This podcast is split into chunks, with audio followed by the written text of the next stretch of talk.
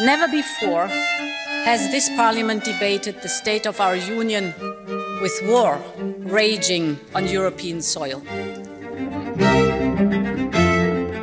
Welkom bij de podcast Waarom Europa? Europa-specialist professor Steven van Hekken van de KU Leuven en journalist Joris van der Poorten blikken terug op de afgelopen weken. Wat moeten we onthouden? Wat is blijven hangen? Wat ligt er op tafel en zal daar misschien nog een tijdje blijven liggen? Waarom Europa?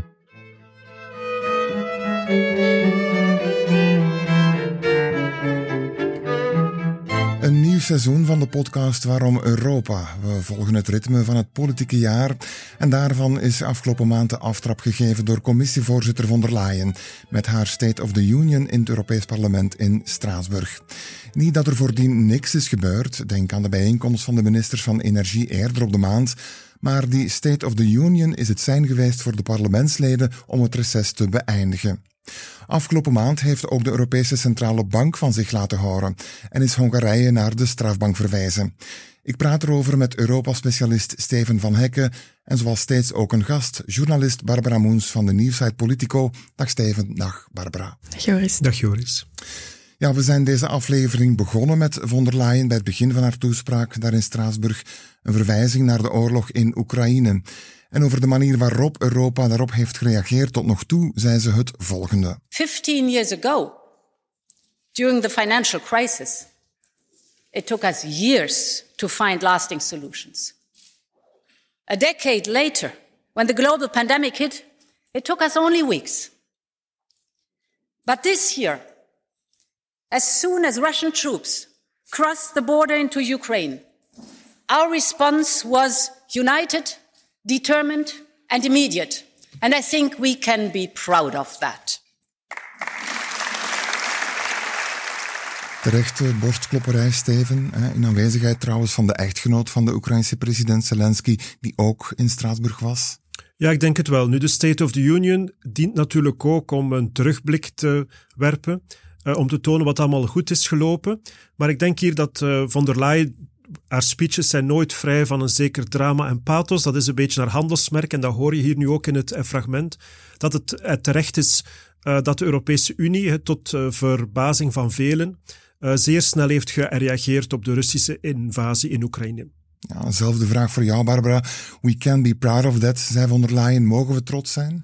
Ik denk inderdaad, zoals Steven zegt, dat velen in het begin zelfs verbaasd waren over hoe snel, hoe, um, hoeveel eenheid er was, hoeveel daadkracht er was uh, in die eerste maanden na de invasie. Um, misschien iets minder op militair vlak, maar zeker op economisch vlak. Als je keek naar hoe snel dat die verschillende economische sancties tegen Rusland werden uitgerold.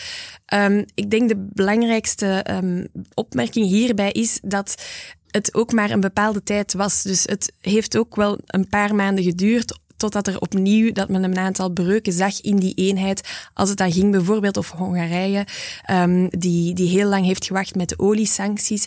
En als het ging over ja, wat zijn nu de volgende stappen die nodig zijn, dan begon de eenheid toch wel opnieuw wat, uh, wat scheurend te laten zien. Ja, want je hoort links en rechts gemor. Hè? De sancties doen Europa meer pijn dan Rusland, valt dan te horen. En Poetin draait de gaskraan dicht lastig voor von der Leyen om ze dan te verdedigen, die sancties? Lastig om ze te verdedigen en vooral ook met de vraag waar we nu opnieuw middenin zetten. Moeten we nog verder gaan? Moeten we vooral zien dat degenen die we nu hebben goed toegepast worden en dat er geen sanctieontwijking is?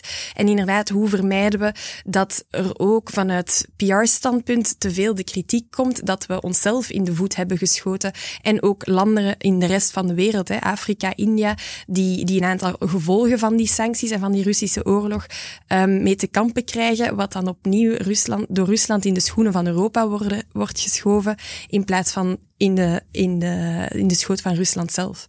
Wat vind jij, Steven? Ik denk dat de sancties er in de eerste plaats zijn gekomen omdat we natuurlijk hebben beslist om niet rechtstreeks militair in te grijpen. Ze zijn dus een soort second best. En dat er natuurlijk uh, schade is aan onze eigen bedrijven en economie, dat is nogal logisch. Ik denk dat ze tegelijk ook een politiek symbolische daad zijn om te tonen aan het Kremlin-regime, kijk, er zijn een aantal rode lijnen. En als je die rode lijnen blijft overschrijden, dan zullen wij nieuwe sanctiepakketten afkondigen. Maar zoals Barbara zegt, ja, iedereen begint natuurlijk zijn rekening te maken. Vele lidstaten zijn natuurlijk aarzelend. Als er uh, misschien een achtste pakket zit aan te komen, wat dat dan voor ons uh, betekent.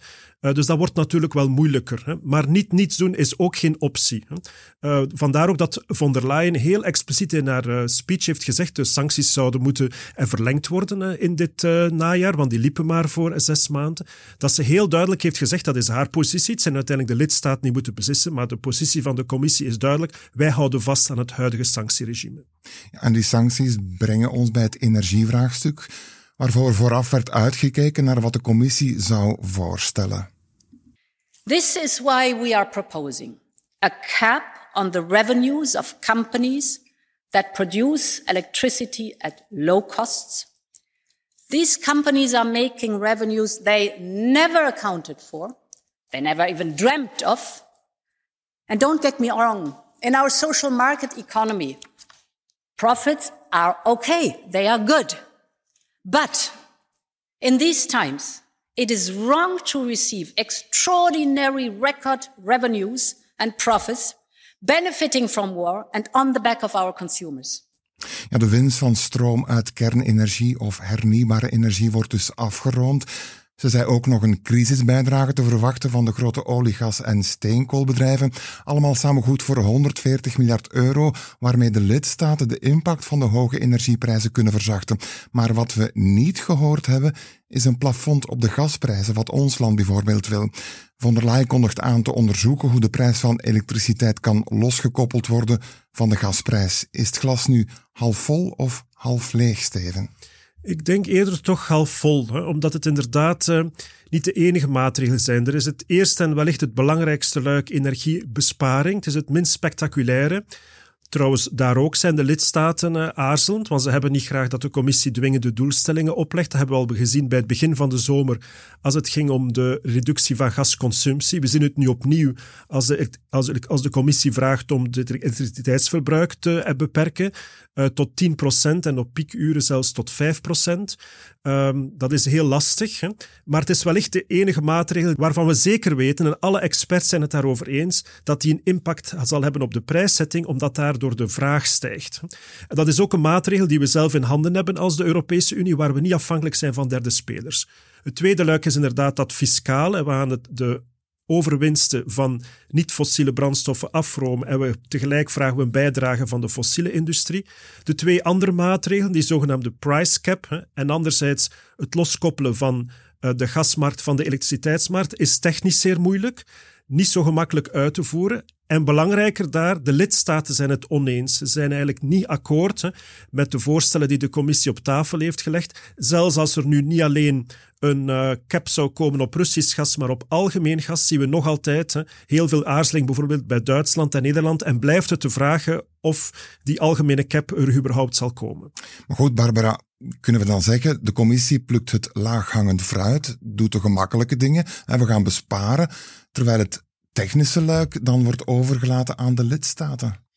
Ik denk als je zes maanden of een jaar geleden had gekeken naar de maatregelen die nu zijn voorgesteld um, tijdens die State of the Union, dat men daar heel verbaasd over zou zijn. Dat zijn maatregelen die echt onvoorstelbaar waren op voorhand.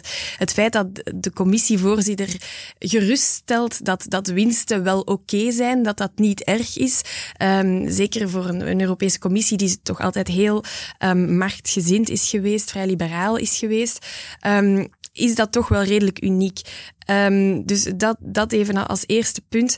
Um, ten tweede, inderdaad, merk je wel dat bij heel veel nationale regeringen, die natuurlijk heel veel druk voelen van, um, van hun burgers, omdat het over iets heel concreet gaat, hè, energiefacturen die moeten betaald worden, mensen die niet meer kunnen rondkomen, niet alleen um, lagere middenklasse, maar echt zeer algemeen, um, algemene ongerustheid, dat er heel veel druk komt vanuit die nationale regering om iets te doen. Het probleem is dat energie, denk ik, zo, um, zo moeilijk is, zo technisch moeilijk, dat er inderdaad heel veel vragen zijn over wat dan die juiste, die juiste ingreep is. En dat je zeker ook heel veel van verschillende landen, zoals Nederland en Duitsland, hoort, ja, we kunnen wel gaan spelen op die factuur, maar daarmee los je het onderliggende probleem niet op, hè, dat er gewoon een probleem is van, van vraag en aanbod. Dus de commissie probeert op al die fronten tegelijk te werken. Maar je dreigt natuurlijk telkens het risico te krijgen ja, dat het te weinig is, te laat, omdat we nu echt aan de, aan de vooravond van die winter staan. Is dan wachten op een, uh, ja, een volgende Europese Raad van Staats- en Regeringsleiders?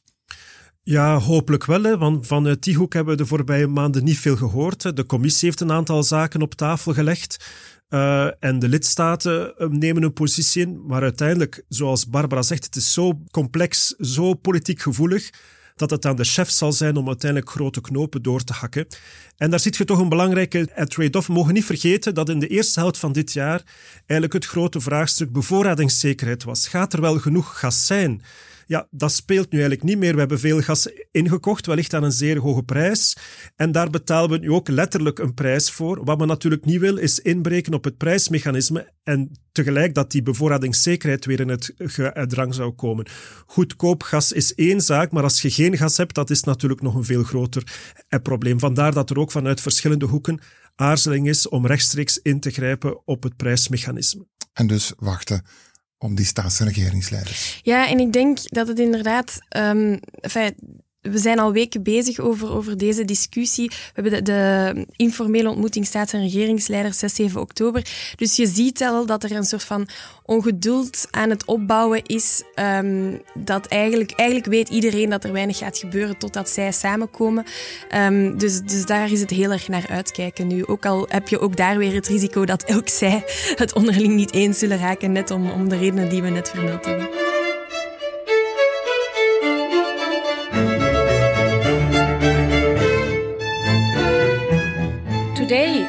All see that we must fight for our democracies. Every single day, every single minute. We must protect them both from the external threats they face, but also from the vice that corrode them from within. It is my Commission's duty and the most noble role to protect the rule of law. So let me assure you, we will keep insisting on judicial independence. And we will make sure that we protect our budget through the conditionality mechanism. Ja, we gaan de rechtsstaat beschermen, vechten voor de onafhankelijkheid van justitie. Ze noemt het land niet Steven, maar moeten we dit toch niet zien als een sneer naar Hongarije? Absoluut. Eh, zelfs verschillende keren in de speech heeft ze eigenlijk impliciet verwezen naar de huidige machtshebbers in Budapest. Dus ik hoop dat de boodschap daar is aangekomen. Daar valt aan te twijfelen. Democratische vernieuwing was sowieso een groot en een belangrijk luik. Um, in de speech. En ik denk dat eh, von der Leyen ook eh, duidelijk wou maken ten aanzien van het Europees Parlement. Want het is daar vooral ook dat de druk komt. Om eh, de Hongaren bij de les te houden, dat ze ten aanzien van de Europarlementsleden duidelijk wou maken dat het de commissie menens is. Ja, en het werd vrij snel concreet, want nog geen week na die State of the Union kondigt commissaris voor begroting Johannes Haan sancties aan. The Commission proposes a suspension of 65% of the commitments for three operational programs under cohesion policy amounting to an estimated uh, amount of uh, 7.5 billion euro. Ja, 7,5 miljard euro subsidies waar Hongarije voorlopig niet moet oprekenen. Gaat het dan voldoende zijn om premier Orbán in de pas te laten lopen? Ik denk het niet, want Viktor Orbán heeft al een heel lang palmares. Anderzijds hebben we ook geleerd uit de voorbije jaren dat geld wellicht de enige manier is hè, uh, om Orbán een duidelijke les te geven. Uiteindelijk gaat het om een corrupt regime dat aan de macht wil blijven en alleen aan de macht kan blijven, dankzij onder meer ook Europese subsidiestromen. Dus als, die, als daar een begin is van drooglegging, uh, ja, dan kan dat wel een soort uh, kering in gang zetten, denk ik. Ja, wat denk jij, Barbara? Ja, ik denk dat het belangrijk is dat men dit signaal geeft. Um, verschillende signalen. We hadden ook uh, in het Europees Parlement uh, de stemming dat Hongarije niet langer als een, democratie wordt gezien. Goed, dat is een, toch een, belangrijk politiek signaal, denk ik, vanuit zo'n Europees Parlement. Nu wordt het inderdaad heel concreet, financieel. Er kunnen nog volgende stappen volgen. Bijvoorbeeld door, um, door niet al het geld te geven van het, het corona-herstelfonds. Um, ik vind dat je wel voelt dat er, er is heel veel irritatie hier in Brussel um, bij, de, de andere landen. Omwille van de situatie in Hongarije, maar ook omwille van het feit dat Hongarije heel veel andere dossiers telkens probeert te linken met um, die financiële, financiële middelen al dan niet te krijgen. Als het dan gaat bijvoorbeeld over gaan we verder in Russische sancties of, of over energiemaatregelen. Dus in die zin kan dat misschien ook wel leiden als de andere lidstaten ook echt nog meer druk gaan zetten op Hongarije om, die, om dat concreet te maken, die, die straffen tot een, een soort van nieuw momentum. Um, maar ik geef Steven wel gelijk dat je merkt tot nu toe dat welk signaal er ook komt vanuit Brussel, niet alleen leidt het tot relatief weinig in Budapest, het versterkt bijna ook zijn interne positie. Omdat hij natuurlijk zich de hele tijd afzet tegenover Europa, tegenover Brussel, tegenover um, de democratie uh, of de, de, de boodschappen rond democratie die vanuit Brussel komen. Ja, en hij blijft blijkbaar van twee valletjes eten. Afgelopen maand sluit hij nog een contract af met Gazprom om zich te verzekeren van gas in de winter. Dus hij, blijft blijkbaar ook in de richting van Rusland kijken. Hij blijft ook in de richting van Rusland kijken, wat tot zeer veel irritatie leidt. Zeker bij dan de meer um, uh, kritische landen, Polen, dat toch vroeger een, een, bondgenoot was van uh, Hongarije binnen de EU, de Baltische Staten ook. Um, dus opnieuw, je voelt wel dat die druk groeit, maar het duurt gewoon allemaal zo traag in, in Brussel. Um, en, en deze financiële stap is een heel belangrijke, heel symbolisch, maar tegelijkertijd ook heel concreet. Dus mogelijk volgen er nog. Um, de vraag is gewoon of het genoeg zal zijn om hem echt onder druk te zetten intern. Steven, hoe zie jij het verder evolueren? Er zit inderdaad wel een verandering in die zaak. Door de oorlog in Oekraïne is uh, Hongarije veel meer geïsoleerd geraakt dan we voordien dachten. Inderdaad, hè, zoals Barbara zegt, de positie van Polen en de Baltische staten zijn daar cruciaal. En het is ook duidelijk dat de Europese Commissie daarop inzet. Hè. Ze willen eigenlijk Hongarije uh, isoleren, hè, zodanig dat de prijs die Orbán moet betalen voor zijn verzet uh, hoog wordt. Ja, en intussen wint extreemrechts in Zweden en Italië de verkiezingen, krijgen de Britten een nieuwe premier, Liz Truss. Ja, Groot-Brittannië is wel geen lidstaat meer, maar Truss toont zich een coole minnaar van het Brexit-akkoord en het Noord-Ierland-protocol. Komt die eenheid van de Unie, die von der Leyen zo graag in de verf zet, onder druk te staan, Barbara?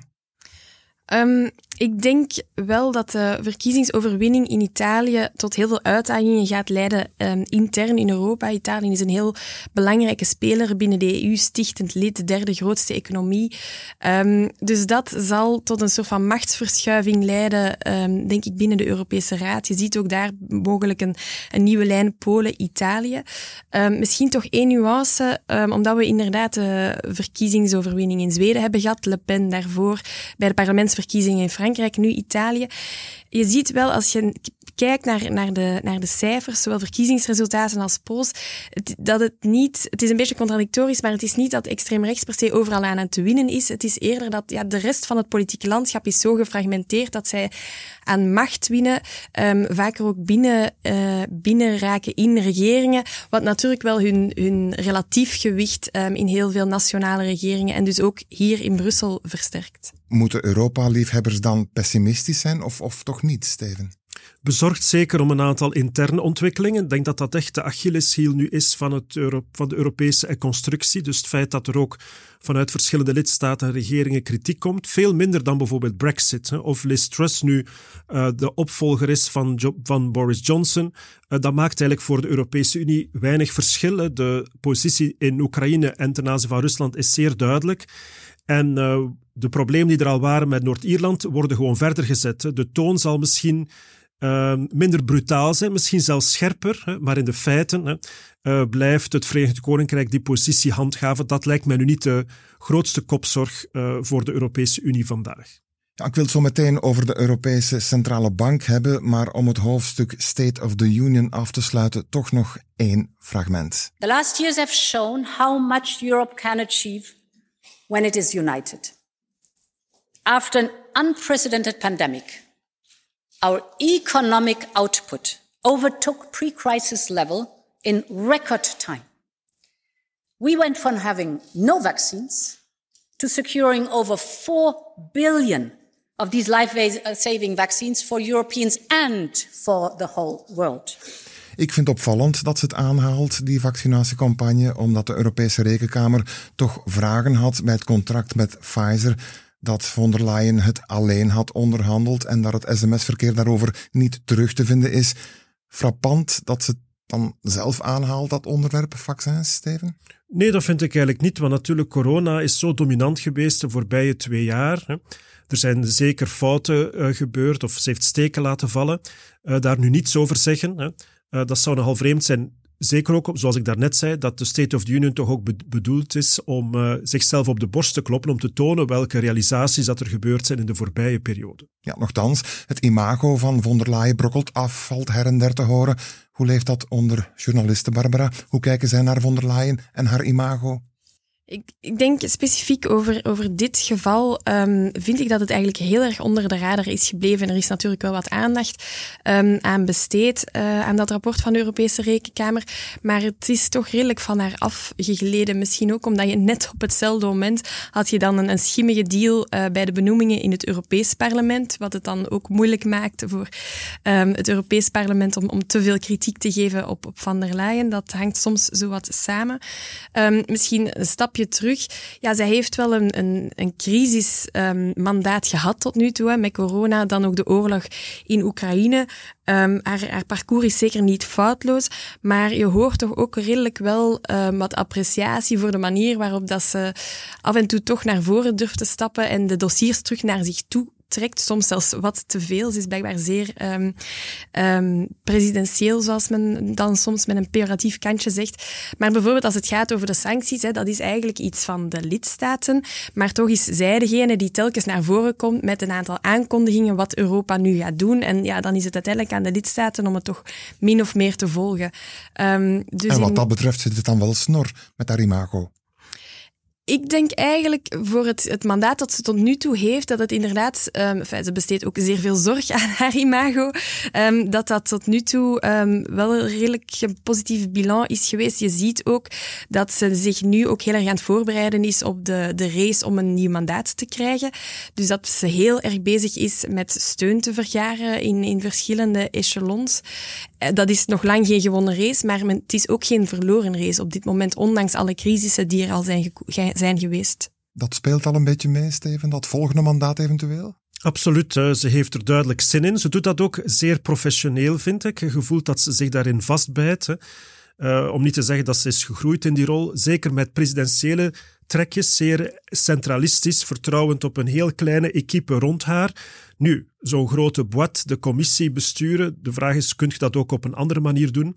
Uh, maar het zou logisch zijn, uh, zeker ook wat de plannen betreft op middellange termijn, hè, dat ze wellicht een tweede termijn uh, ambieert. We zullen zien in het komende politieke werkjaar, 2022-2023, want over een jaar zullen we het wel weten, hoe, hoe de kaarten dan liggen.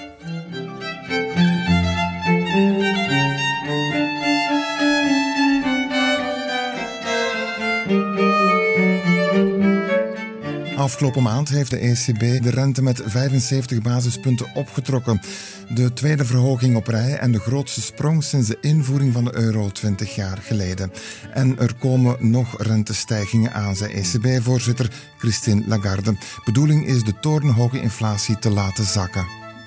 ECB staff have significantly revised up their inflation projections, and inflation is now expected to average 8.1% in 2022 5.5% in 23 en 2.3% in 24.